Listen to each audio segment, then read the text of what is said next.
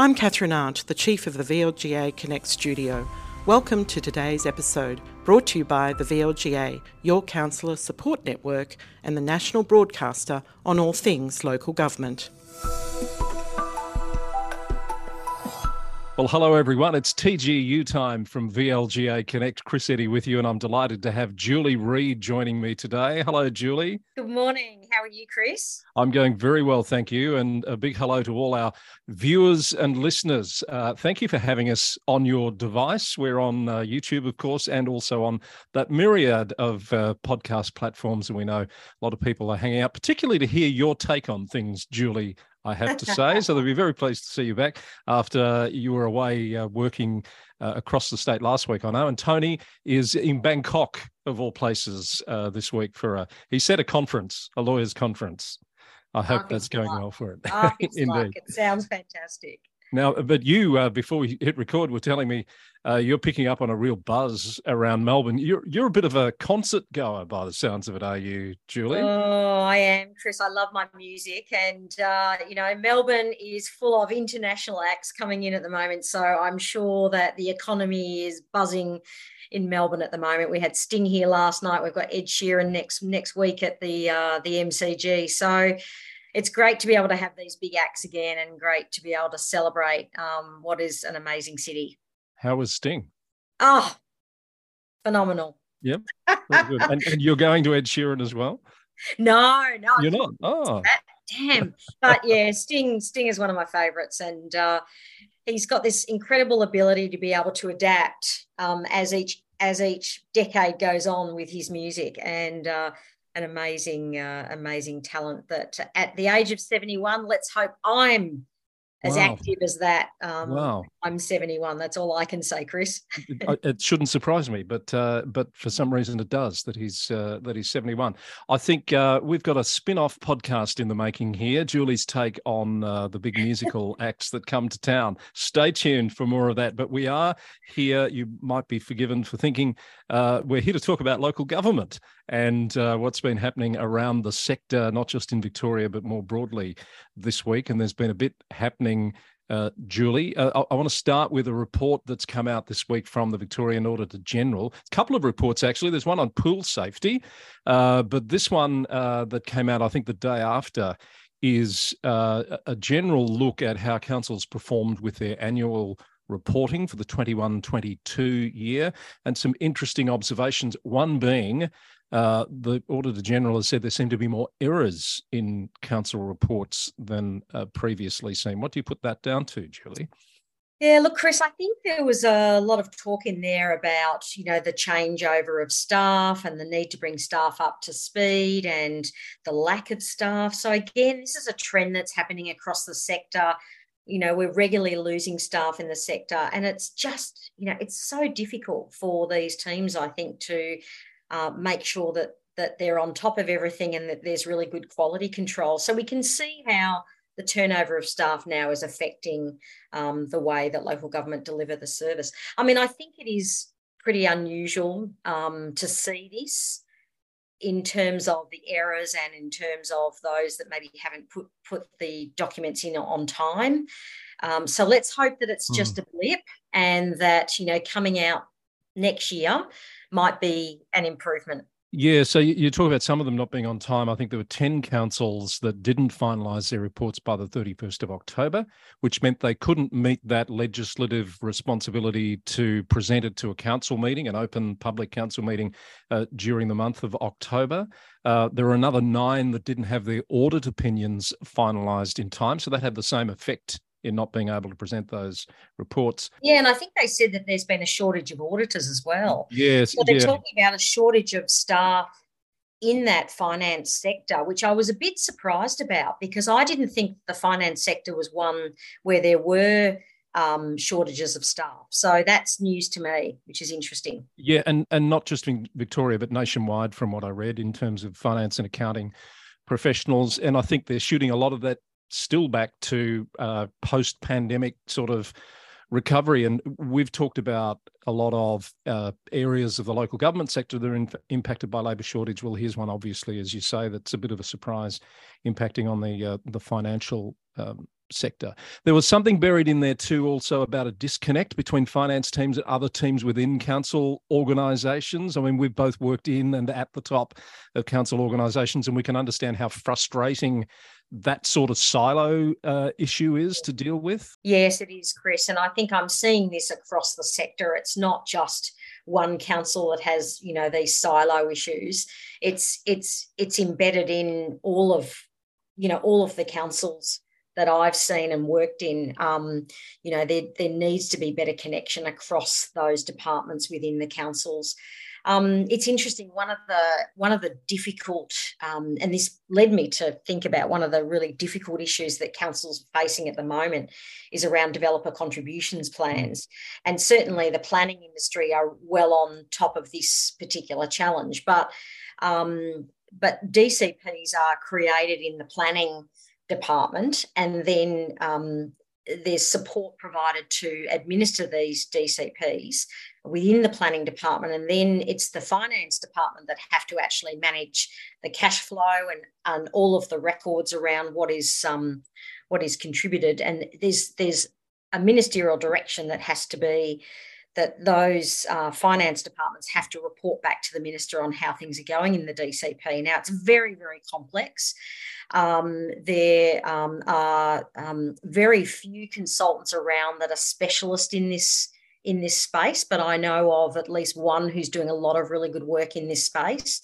Um, but I think developer contributions plans are a bit of a sleeper. There's quite a few councils that are wanting to implement them but there's huge cost in bringing them in and um, you know it's look i'm a little bit surprised that maybe the system hasn't been reviewed right. there was a there was a VAGO report um, speaking of VAGO, VAGO report a couple of years ago that said that the system really needed fixing, and we haven't seen anything come forward yet around that. So I would be um, interested to know whether there are any uh, plans to change the system before councils spend hundreds of thousands of mm. dollars mm. on developing these developer contributions plans to try and get some funding to fund their infrastructure improvements. So that's one of the things that was a spin off from thinking about the yeah. financial challenges this morning. That, um, uh, uh, that that makes sense to me, and I'm sure there's been talk about reviewing that whole DCP regime, but uh, perhaps political cycles, it's sort of got pushed down the list. Maybe we can see it come forward in the next year or so. I think the councils would like to see something come forward. It needs to be a much more simplified system. It's far too complicated at the moment, and it's it's these kinds of things that are dragging those finance teams down that you know have so much to focus on. Uh, so and also the planning teams. So I think yeah, that's one of the things. The other observation I've had, Chris, is around grants. Mm-hmm. Um, around the lack of grants that might be floating around at the moment for local government, and also the administration that's required for these grants. Are councils now, particularly maybe those small councils, saying this is just too complicated? Let's not go down this route of applying for this grant because there's too much too much paperwork and too much accountability around some of this. Is it really worth it at the end of the day? So yeah. another challenge. On absolutely on the developer contributions, people might like to look to Western Australia this week, where the government there has just announced a new tranche of planning reforms, which have not gone over well with the local government sector. Uh, developer contributions, I think, are part of what they're looking at dealing with, and developments um, more broadly. Councils, through their um, peak body are saying uh, there's a loss of voice to communities in these uh, proposals, which the government is introducing to Parliament a little later this year. I'll present a bit more about that on the local government news roundup, but it's a linked topic and it might be an interesting one to watch for any other state that's thinking of going down the path of overhauling these systems. Yeah, and there are proposals that are coming from the state government around planning reform.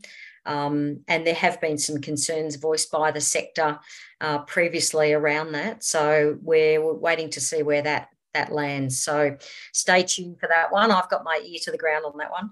All right, and no doubt we'll be talking about that uh, when there's more to say. The uh, the potential uh, voter fraud issue in the City of Moreland election from 2020, of course, it's Merri-bek now, but it was Moreland uh, then. That hearing has wrapped up, according to uh, media reports this week, and the VEC has made a submission that the election results should not be thrown out. Um, as the former councillor, the councillor who uh, resigned has now been replaced, um, but the VEC did say or is of the view that that uh, former councillor, um, councillor El, former councillor El Halabi, was unduly elected through fraudulent votes. So it'll be interesting now to see, Julie, what the uh, the tribunal chooses to do here. The judge has reserved his decision, but it is open to the VEC to throw the result out entirely. And and Julie, some of the parties have been quite critical about the length of time it's taken to get to this point. The elections in October 2020, and here we are, more than two years on, and we still don't have a resolution. I know, and look i don't i don't remember things taking so long so it must have been a very very long and complicated process that they had to go through but surely there must be a quicker way of being able mm. to work through some of these challenges um, yeah look I, I, I don't know i'm yeah, look, that's probably the only comment that I've got to make yeah. in relation to that. It's it's really um, a tricky. It's a tricky situation to be in for the VEC. Um, there's probably um, a great amount of evidence that needs to be collected. Um, we know once these things go into the legal system, it's often takes time for them to come out the other end. Yeah, yes, indeed. Uh, we don't really know the ins and outs of that process, but uh, hopefully we're getting to the pointy end now that uh, the submissions have wrapped up and the judge has reserved a decision.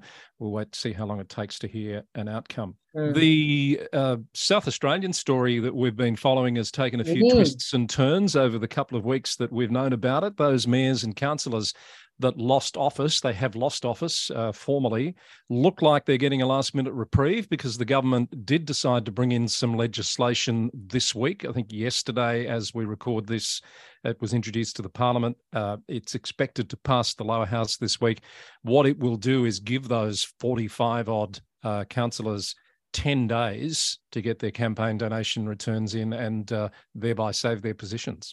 Yeah, Kristen, I suppose in a way it's a little bit disappointing because it shouldn't be, again, the state government driving, you know, a solution for local government. You know, we shouldn't have been in this situation in the first place. And it's I'm just disappointed that we are, we've landed here. Yeah. And, you know, the state government have come to save the day. You know, not not a great, not a great situation really. And, you know, mm. those councillors are very, very lucky that the government are going to put in that time to change the legislation. Now, whether or not there's been a lot of lobbying going on in the background around there that. Has. There has. Yeah, yeah, yeah. I'm assuming that's been the case.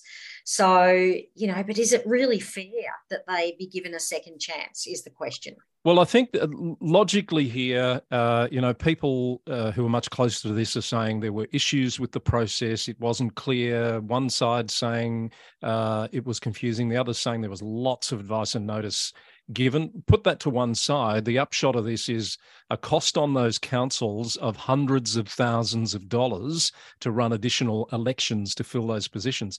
So if you put yourself in the government's position, um, it's a it's a no uh, no lose scenario really here to come in and fix the problem and save those ratepayers from those costs. I would have thought.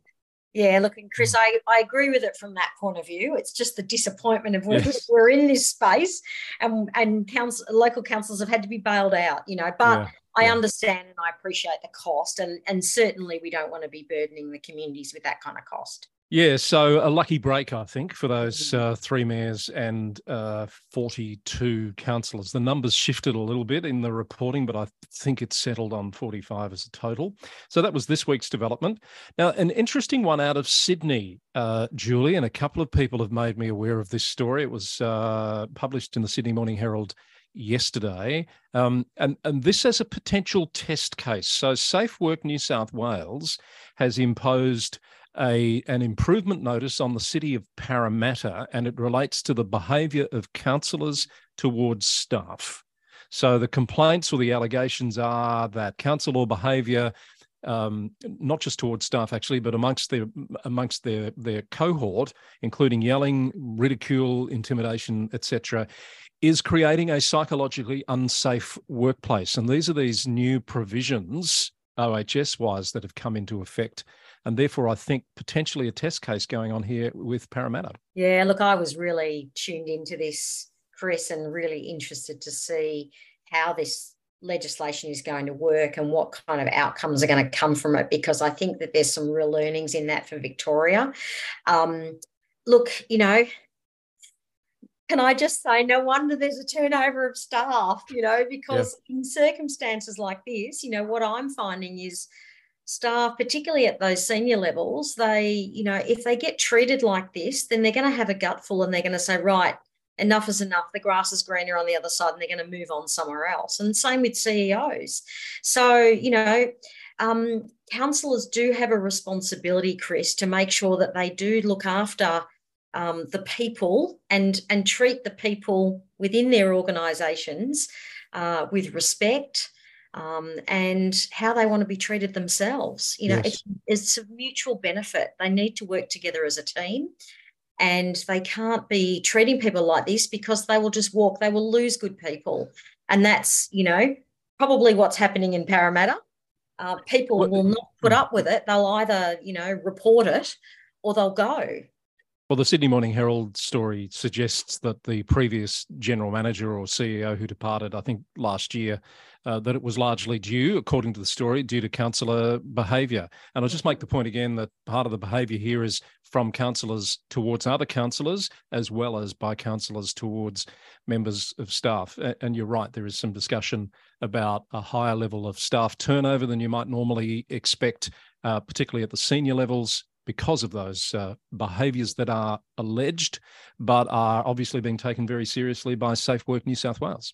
And I think this councillor to councillor behaviour is really important as well, Chris, because you know there will be councillors that will will use their voice and will not tolerate that, but there will be councillors that will uh, retreat and not and in fear of retribution, I suppose, and they will not say anything. But I think there's more and more discussion now about what's acceptable and what's not acceptable, and these kind of cases are really good for councils to talk about um, because it opens up that dialogue about what is acceptable, you know, in terms of behaviour towards each other. We hear a lot of talk about this sort of behaviour happening at councils, not all councils, but some, which gives uh, perhaps a um, a disproportionate sense of of the behaviour across the sector as a whole.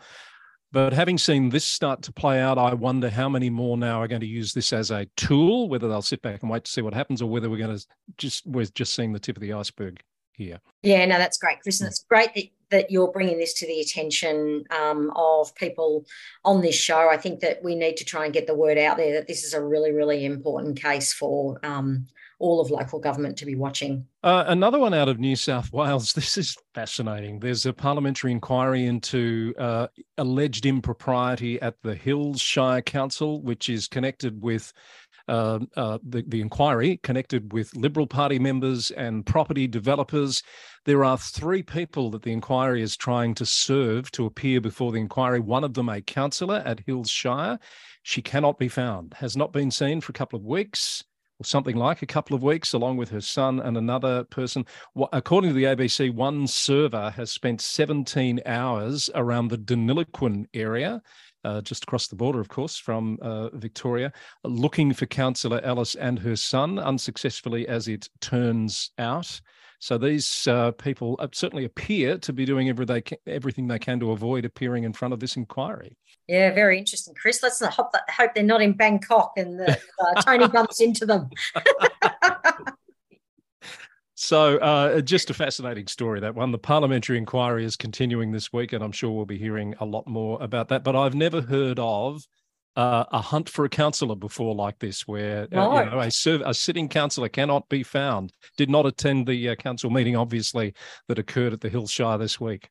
Wow, yeah, that's that's I don't think I've heard that in 33 years in local government. And now, those are my main stories this week. Let's go to your pick of the week because I know you do keep an eye on what's happening in the UK. You used to work there a bit, didn't you?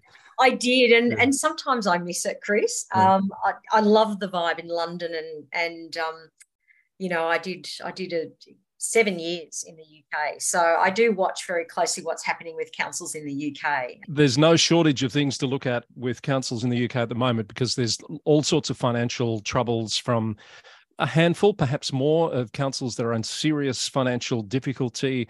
I think I saw some figures a week or so ago that showed uh, the majority of councils are going to put up rates by the maximum amount they're allowed without going to a referendum, which has caused a lot of press and a lot of discussion. I think we're talking 5% across the board for those councils. Yep. Yeah. Yep. Um, yep. You've seen some more broader stats on just how uh, councils are doing financially in the UK at the moment.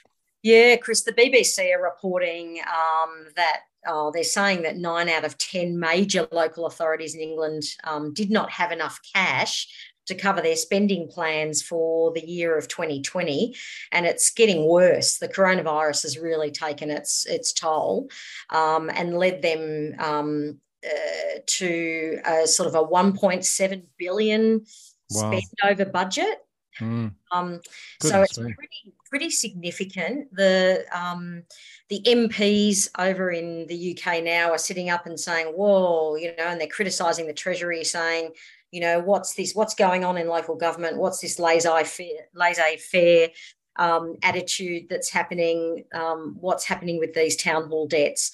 So there's a bit of a bit of concern now. Um, that coupled with um, some councils that are looking to put up um, uh, salary or salary increases that are quite high for some very mm. low paid workers in the UK, which is also causing the government some problems because I think that they're putting up, they're proposing to put up um, salaries for those lower paid workers, and it's impacting on what the government are paying, say, you know, uh, school teachers uh, and other, you know, lower mm. paid jobs in the UK. So that's causing a few problems. So, but mm. they are saying about 5% that they're looking to raise council tax by. Uh, you were correct in that. Um, but it's still not really going to meet uh, what they need for the debts that they, they are um, accruing at the moment. So there's not a very healthy financial position of the UK councils at the moment. There's lots of dilemmas for them. So it's a space worth keeping an eye on to see how they recover or get out of this um, or what the government over there does about it, because um, that yeah. might be a bit of a learning for us here. And then uh, off to one side, there's this um, this bit of a sideshow, my word, going on with this levelling up process. I'm not sure if you've read much about that. Julie, where councils have effectively been forced to compete for levelling up grant funding for particular projects and in many cases not being successful. So they've put all this effort. It's a bit like what you were talking earlier in the program about that that whole grants process, um, and it's been a bit like a competition for mm. for funding from some of the commentary that I've read. So uh, there's a, a, world of hurt going on, I think, in uh, English council at the moment from a from a financial point of view. Yeah, yeah, it's really interesting to follow, and um, I'm heading over there later this year, so I might uh, reach out to a few contacts and see what's really going in behind closed doors. Excellent. We'll, we'll have to get you uh, as a roving reporter. Yes, I'd love that, to. I can yes. report direct from London. Deal. That's excellent. We'll hold you to that. Um, I've got a pick of the week. A lovely little story out of Warrnambool, so not far from from uh, from us for for this particular story, where Warrnambool City Council has launched a Unretire the Bool campaign. This is starting to get some media coverage. I saw an ABC story on this in the last uh, 12 hours or so. Um, so, what they've designed here is a program to encourage retired people who still have expertise and skills uh, to consider coming out of retirement, even just for a few hours a week, uh, to uh, to help with uh, labour market shortages and to re-engage with uh, with the workforce, which I think is a great little campaign getting underway with an information session in a week or so. Because understandably, people have questions: What does this mean financially for me, for tax, mm-hmm. and for all those sorts, um, and super, and all those other sorts of um, complications that might appear to be complications? Well, they're going to work through those with people. I think that's a great idea. Well done, um, I think so too. That's mm. amazing. And even if they just work for, you know, they've got multiple people they can call on to work for short periods of time throughout throughout the week, just to help with some of the backlog or you know workload. Yeah. Um, fantastic idea.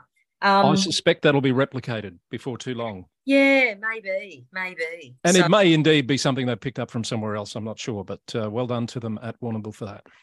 Yeah, yeah, well done to them. All right, uh, that's our list for today. Julie, anything else you wanted to share with us before we wrap it up?